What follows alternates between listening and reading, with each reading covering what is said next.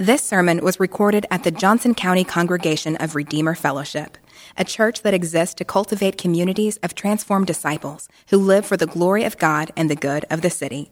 For more information, visit redeemerkansascity.org.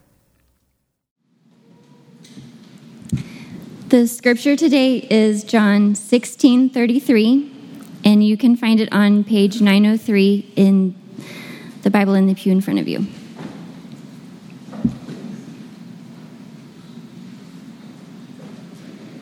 John 16, 33. I have said these things to you that in me you may have peace. In the world you will have tribulation, but take heart. I have overcome the world. Hey, good morning, everybody. Good morning. My name is Mark, and I'm one of the pastors here. And if I haven't met you yet, or if it's one of your first time, uh, one of your, uh, your first time here or you haven't worshiped with us before, I get the opportunity to say, Welcome. We're really glad that you're here.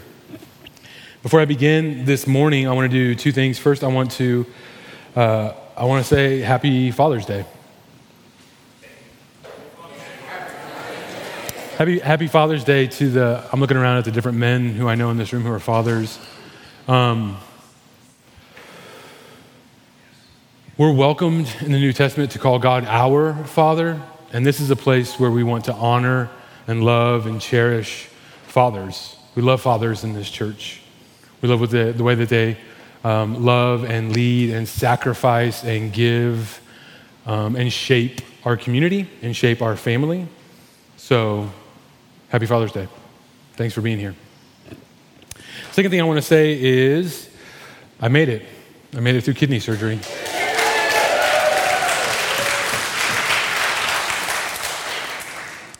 Uh, I, I, want to take the opportunity, since I'm up front, to uh, thank you all again on behalf of the Martin family and the Crow family. Um, I, I sat down with somebody about a week and a half before surgery, and I said, so how, long, how long were you really, really out? And he was like, I took off six weeks of work, and I needed every single second of it. And I, and I was like, oh, geez, man. Like, I didn't want to hear that. Uh, so I was a little bit discouraged going into it, like I was going to be on my back for six weeks or something like that, and I definitely wasn't. Um, I've been doing work type stuff since week two, and I've been back pretty much full time for two weeks already, more or less. Um, so I attribute that to like God just being gracious and generous and answering prayer. Um, my recovery has been ridiculous. It's been ridiculous. Um, I'm still resisting uh, the temptation to pick up my children because I feel very good, and that's what they say will really put me back out. But I'm really, really, really thankful to be back, and I'm really, really thankful for the ways that this body just came around these families and held us up.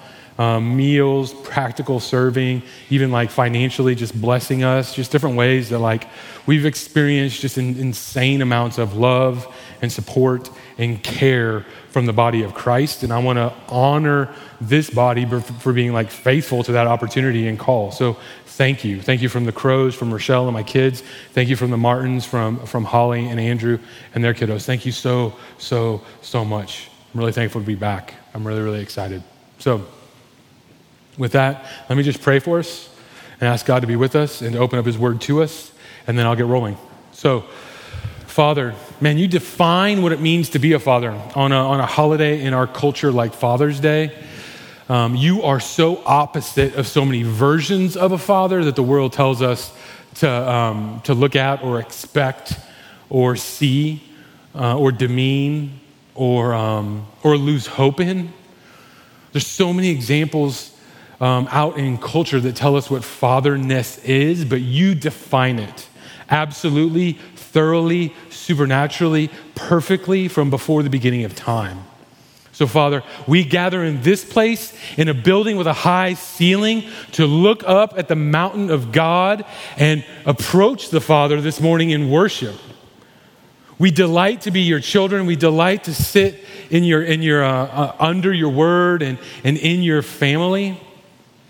So, would you, through the power of the Holy Spirit, take the words of Christ in this moment and apply them to our hearts in deeper and fuller ways that convict us of sin, that comfort us where we're uh, despairing, that strengthen us where we're weak, that feed us where we're hungry? By the power of the Holy Spirit, strengthen us, nourish us this morning, I ask, through your word. We trust you. We believe you. We look to you. In Jesus' name, amen. Amen. Hey, as I read uh, this text throughout the week over and over and over again and just thought about it and meditated on it, the first thing that really knocks the wind out of me is this experience of reading this and, and just kind of aching in my heart and going, How? How? How is that possible? How is what Jesus demonstrates here for us and speaks to us even possible? In the last several weeks, we have seen senseless murder in the news, we've seen war. We hear across the globe of the continuing persecution of the church that is violent and ugly and despairing. And that's just the obvious stuff. We live in a culture that hates God. And let me get even more specific. We live in a culture that hates Jesus. It hates Jesus. It pretends to be friends with Jesus or to be cool with Jesus, but it isn't because it doesn't want to live in the world that he created and it doesn't want to listen to the instructions that it gives, that he gives. There's this swirling climate outside these doors that lives in opposition to God and His rule and His word. There are ideas and philosophies and frameworks and understandings about human beings thrive and live that are contrary to the word of God. There are stories that the culture tells us about what is and isn't good for us as human beings. And as they kind of swirl around us day in and day out, we come in here and we're kind of awash in the agenda of the world system that sets itself up against the knowledge of God. Ron talked a little bit about what John means when he talks about overcoming the world, right? It's not this phys- physical ball of dirt that we live on, it's this system that opposes itself to God. In, um, in John's gospel, the world, according to the New Geneva Study Bible, the world is the system of rebellion and pride that seeks to displace God and his rule. It is a system rather than the created order, which is not of the Father, and which has already been marked for judgment and destruction. Those who are not of the world receive the word of the, of the Father through Jesus. There's a momentum or a kind of driving force that that's a motivation and, and it's fueled by rebellion and opposition to Jesus and Jesus' kingdom. There's a current that's sweeping over us and through the institutions of our lives that's darkening the minds and hearts of people who are submit, aren't submitted to Jesus. In 1 John chapter 5 verse 19 we read that the whole world is under the sway of the wicked one. And I don't say this to be alarmist. I don't say this to give you the impression that I'm going to build a bomb shelter in my backyard or that I'm going to start some kind of prepper's blog or anything like that. But I do say it so that we would be aware, right? I, I say it so that we would have understanding and not be naive or childish in our thinking. I want us to understand what we face as Christians because I want Jesus I want Jesus to get all the glory of this promise. It's really simple. It's like if what we have in front of us isn't a big deal, then Jesus' promise is, can be seen or experienced or understood as smaller than it is. But if what's in front of us is insurmountable trouble, if what we experience and the difficulties that God gives us in our lives is really daunting, then this promise should be staggering and unreal. And I want you to get that. I want you to get that. I want us to get that. I want us to acknowledge that just like the Israelites were backed up against the Red Sea, we in this moment have the kind of God, the kind of Savior that makes mountains shake and tremble. I want us to feel the heft of what Jesus is promising. I want this promise to sink all the way down to the bottom of who you are so that it can be a ballast in your boat, so that you can be sturdy when the tsunamis of the world are crashing around you. I want you to be anchored when the hurricane of worldly storms are blowing all around you. I want you to possess in your soul Jesus' peace when turmoil and tumult and unrest and upheaval are assaulting your heart and yanking it away from focus and faith in Christ. That's what I want. And the great thing is, is that that is what Jesus wants also, right? This is what he's giving away. Even though he is hours away from being tortured to death, this is where his heart is. This is where Jesus' heart is. He's not like me. He's not like me. If I get in a little car wreck on the way home from work, I'm going to sulk and then I'm going to feel sorry for myself and expect everyone in my life to like cater to me. It's Father's Day. That shouldn't happen to me on Father's Day. Jesus isn't like that. He's facing the hardest, most difficult torture, crucifixion, and death. And he said, Hey, hey, hey, you, you take heart. You don't be worried. Hey, don't be shaken. Don't be rattled. Don't be knocked off course. You, I'm caring about you right now. His friends, his compassion for the men that he was laboring with and for us. He looks at them and says, It's going to be hard, but I'm telling you this, I'm telling you this because I want you to have peace in me. I want you to be able to take heart when they kill me and when they come for you, which is what happens for most of these men eventually in their lives. So today I'm just going to do two really simple things. I'm going to talk about what it means to have this peace in Jesus. What does it mean to have peace in Jesus? And what does it mean that Jesus has, come, has overcome the world? What does it mean to have, Jesus, uh, have peace in Jesus? And what does it mean that he's come, he's come to overcome the world? And the first way I want to do that is I want to talk about what the peace of Christ isn't. I'm going to talk about two things that the peace of Jesus is not. The peace is not, the peace that he's offering us is not the peace of our circumstances. Over human history, there have been wars and famines and fights and conflicts and strife and all kinds and forms of human uproar and battle and clashes and combat. In our personal lives, circumstances will rise and circumstances will fall. We'll see times of circumstantial peace, and we will see times of circumstantial unrest and difficulty and challenge. Circumstances are not a reliable or sustainable source of peace.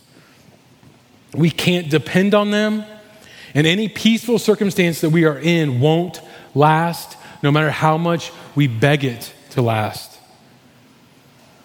No matter how much we want that peace to last, our circumstances can't control it. Our circumstances can't give that to us. And even though we believe that if things were just different enough, everything in our lives would finally be okay and we'd finally have the kind of peace that we're hungry for, I'd finally be all right. That just isn't true. The peace that we read about here transcends circumstance. The peace that Jesus offers is not the peace that the world offers. And make no mistake, friends, there are versions of peace that the world is dangling in front of your face right now, and it's different for every single one of you. The world tells you that if you only had the right job or only had the right boss, then you'd be able to have peace. If only you were skinnier or taller or funnier, then you'd have what you think you need to have peace. If only you could make enough money or have enough influence or have enough love from your children, then you'd finally be able to have peace. Or maybe you hear in your heart of hearts that if you could only achieve the portfolio or the accolades that you long for, then you'd finally have peace. Or maybe if people would just love me enough or like me enough, then perhaps I could have peace. Or maybe if I was just good enough or smart enough or right enough, then I'd finally have peace. But those things will fail you. they will fail you. They don't get to the bottom of the kind of peace that you really need and the peace that Jesus is really offering. So, we're going to talk about some of the core realities of the peace that Jesus is offering. If you stop and ask yourself, where's the place that the absence of peace in my life matters most to me? Where's the place in my life where if I don't have peace with something or around something, it devastates me the most, distracts me the most, takes me the most off course? What would that be? We want peace because there's a lot of things in our lives that threaten that peace and we think keeps us from having it. But, and there's also many, many reasons to be worried. There's lots of opportunities around you all the time to be anxious or unsettled. And ultimately, there is a conflict that determines the most important things about who you are. About who you are. What's the conflict by which every other conflict in your life kind of hinges how much effect it has on you?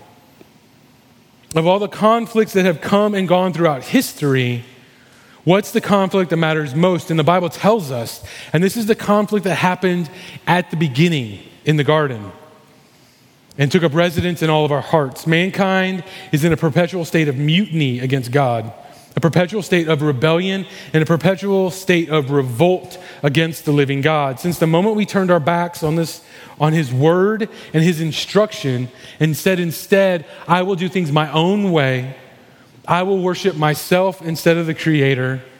I will look at myself as God, and I will make all the rules for how things should function. We've been in sin and been at odds with our Creator. We've lived with indwelling sinful enmity with God. And since that moment, mankind has been, been an enemy of God. That's the peace that truly matters. That's the gap and conflict and affront that has to be solved. And it was lost and rejected in the beginning. This peace with the living God is what we need most and first and foremost. That's the peace that you most fundamentally need, not the peace of your circumstances and not the cheap and hollow and fleeting peace that the world offers you. Romans 5:1 says, "Therefore, since we have been justified by faith, we have peace with God through our Lord Jesus Christ." Since we've been justified by faith. And Romans also says about Abraham that he believed God and it was counted to him as righteousness. This believing God is faith. Believing Jesus' words today in this moment in the scriptures is how faith works. Jesus says things to stir our faith so that we would believe and be anchored and be made whole and be strengthened by it. He says things to us right now in 2022, and He says things to us because it matters. He says things to us, and He says, Hey, all those things I spoke, I said for a reason. I said for a reason. I have plans, I have purposes. Uh, there's, there's purposes and reasoning behind what I'm saying. He says right here in our text, I've said what I've said so that you may have peace in me, despite what you're about to walk through, despite what you're about to watch. Jesus talks to us and he tells us why he talks to us. He gives us his own reasons and he talks to his disciples here because he's trying to accomplish something in them. Jesus tells us things so that we will believe him and be united with him in faith because in him we get to have peace. Nowhere else. Nowhere else. Nobody else in your life can give you the peace that you need. We need the kind of courtroom peace of a guilty criminal whose crimes have been paid for. We need that kind of peace, and the cross makes that peace possible.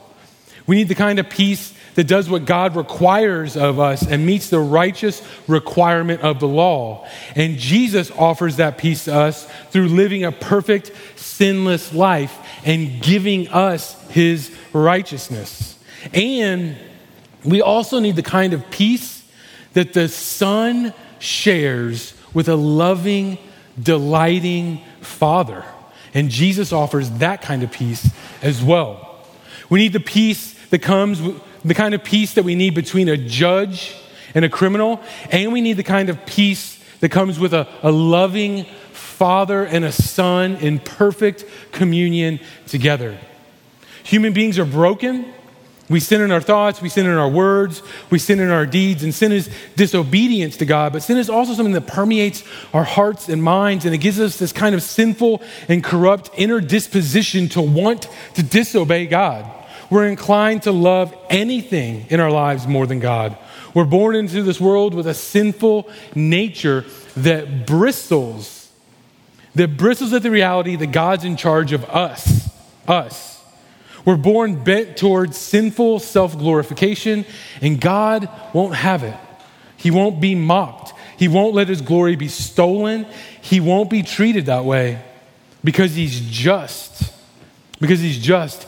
And he actually won't let anybody get away with anything from the beginning of history up until the end of history. Every scale will be balanced in the end. In the end, every sin will be punished either in hell or on the cross, and every single sin will, will be atoned for, or, um, or will, God will mete out his justice against it.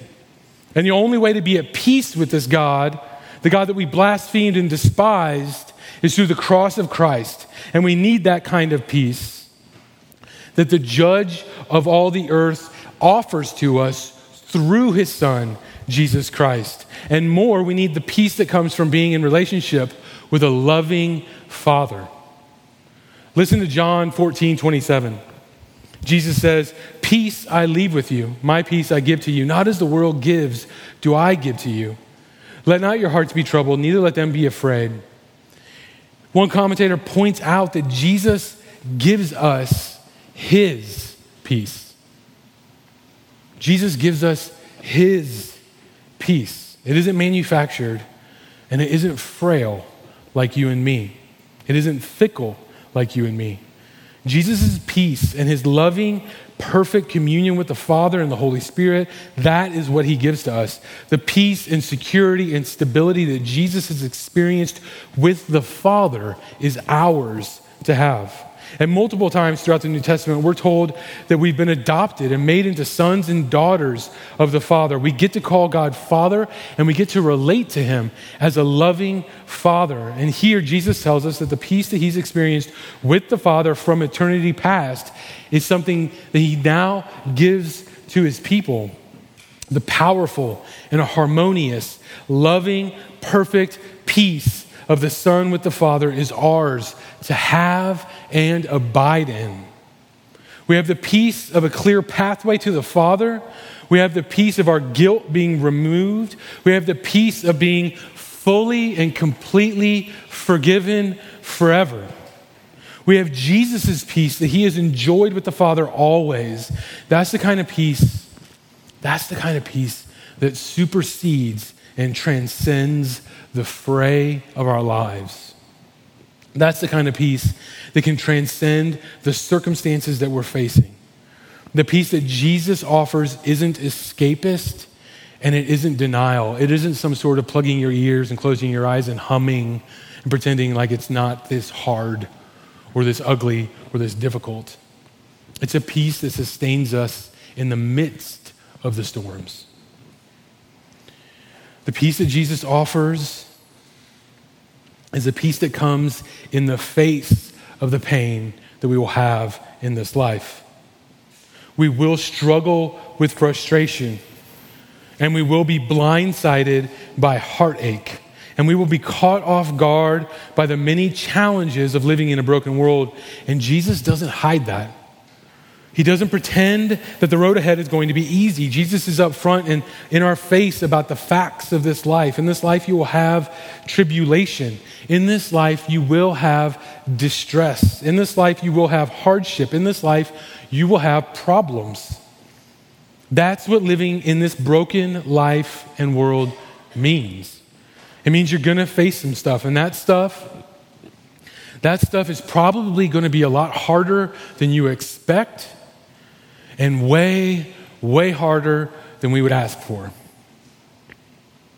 But take heart. Take heart, Jesus says. I have overcome the world. Have courage. Take heart. Have confidence. I have overcome the world. Let that fact sink in for just a second.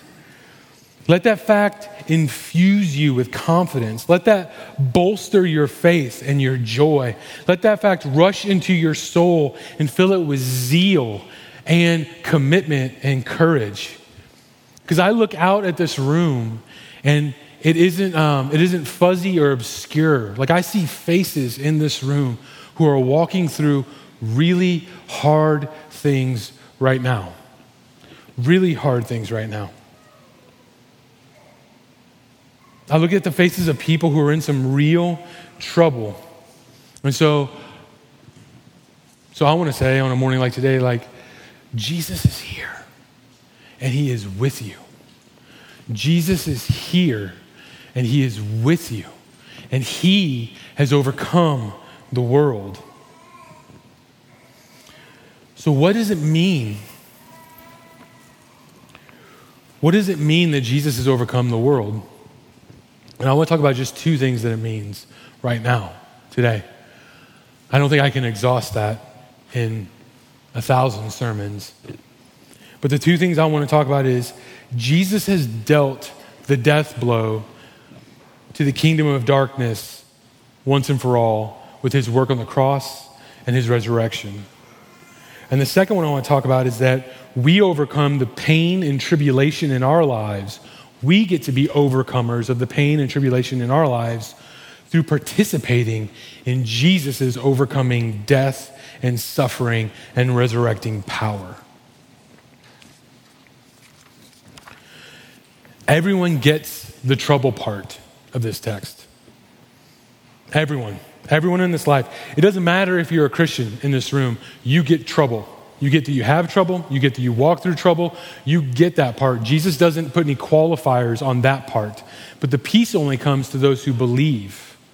Who believe. That's how you get the peace that is in Christ. Everyone's going to walk through trouble. Not everyone is going to get the peace. You have to believe. It's the only way to have that. You won't get it from the competing strategies in your life. You won't. I promise you.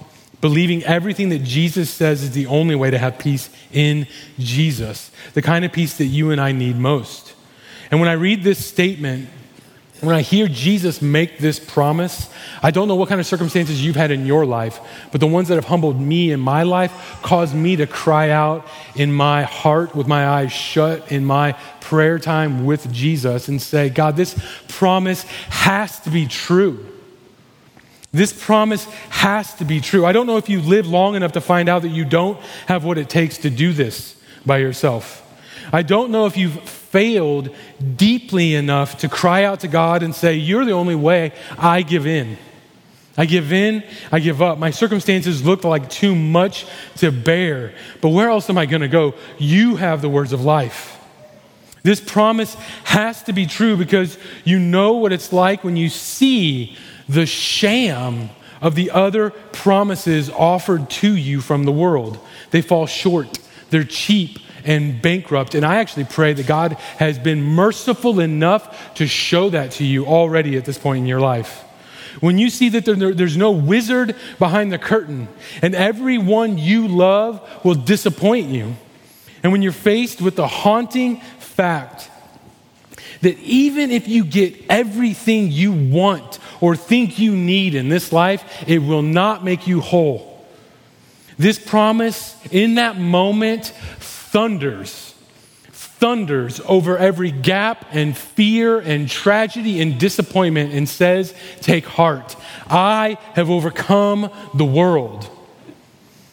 In John, in 1 John chapter 3, it says, The reason the Son of God appeared was to destroy the works of the devil, to destroy them. In Hebrews chapter 2, it says, Since therefore the children share in flesh and blood, he himself likewise partook of the same things, that through, the, through death he might destroy the one who's, who has power of death, that is, the devil, and deliver all those who through fear of death were subject to lifelong slavery. That's you and me. And then in Colossians 2, it says that God disarmed the rulers and authorities and put them to open shame by triumphing over them in Him. That's in the cross of Christ. You could summarize it this way Jesus is overcome. Jesus is overcome, period. Jesus has overcome every obstacle that stands in your way to fullness of life and stands in your way to life in God and fellowship with the Trinity. That's what he's overcome. Jesus has overcome every single flutter of opposition to himself and his inbreaking kingdom. Every hurdle, every hurdle that we have in trying to believe and love and obey Jesus is an overcome and conquered hurdle already. Already. It's already been dealt the death blow. They're all beaten. Every drop of remaining and indwelling sin inside of you and every whisper of opposition to his kingdom has been overcome ultimately and finally already. It's already good as done.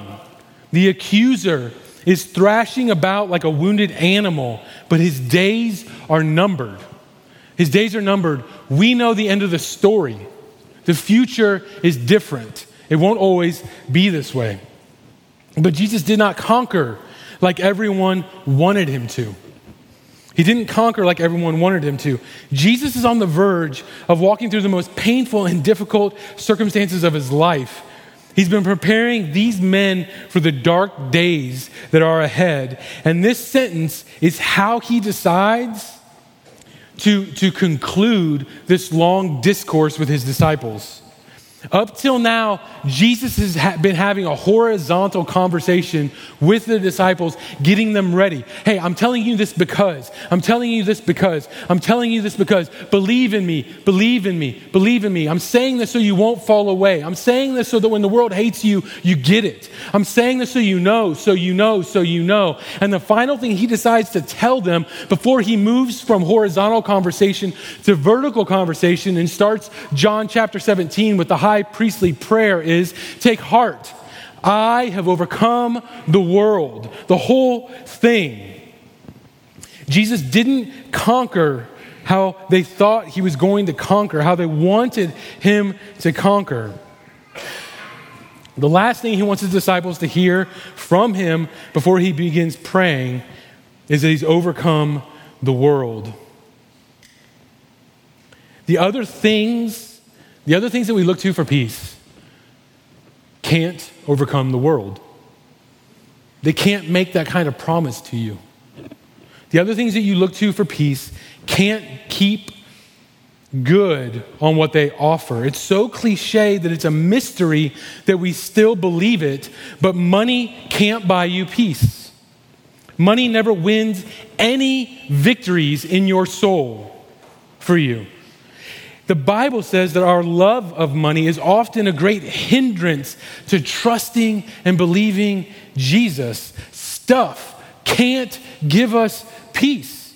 Platforms can't give us peace. Sentimentality can't give us peace. The only way to have true and lasting peace is to get it from the only person who can give true and lasting peace. And that person has to be able to overcome the world. This is why we can have peace. Jesus overcomes sin and Satan and death and darkness. Jesus breaks into the broken, dark world with light. With light. Listen to John chapter 1. In him was life, and the life was the light of men. The light shines in the darkness, and the darkness has not overcome that light. And the true light, which gives light to everyone, was coming into the world. And yet it, the world didn't recognize him, didn't see him. Jesus' kingdom is overcoming the powers of darkness, death, and brokenness everywhere, the same way that light hits and dispels darkness. In our hearts, right? Indwelling sin is being sanctified and thrust out of our hearts and souls through Jesus Christ, who is the light of men. this is what's happening. And that light continues to reach further and further and further and spread. And one day the victory will be fully realized and fully accomplished, and darkness will be no more. And you and I, brothers and sisters, friends, you and I are not spectators. We're not in the stands, we're on the field. We are participants. If we are united with him in a death like his, surely we'll be united with him in a resurrection like his. We're united to his death and his resurrection. That's the power that he is using to overcome the world. We participate in Christ's death, in Christ's life, in Christ's resurrection through faith. Through faith. That's why the counterintuitive instructions that we get in places like the Sermon on the Mount are there. We are to bless those who, are, who persecute us. We are to turn the other cheek when we are slapped. You participating in the suffering of Christ when you lay down your life for your enemies is how Christ is overcoming the world. Jesus defines it. We participate in overcoming the world when we don't let the world define how we engage. Take heart. We have confidence. Receive the courage that Jesus offers. We can suffer because he suffered, but he won. He won. We can die to ourselves because he died and rose again. We can endure the pain because he endured. And now, pain's days, pain's days, I mean, pain, capital P, pain's days are numbered. One day it will be obliterated. It won't be a thing anymore that you can think about or understand or, or engage or experience. He endured the pain so that we can endure. It's only a matter of time. We overcome by following Jesus into selfless sacrifice and suffering. That's how we participate in Christ's triumph. By following Jesus into selfless sacrifice and suffering. That's how we participate. By picking up our cross and getting after it, one simple, boring step at a time one in front of the other.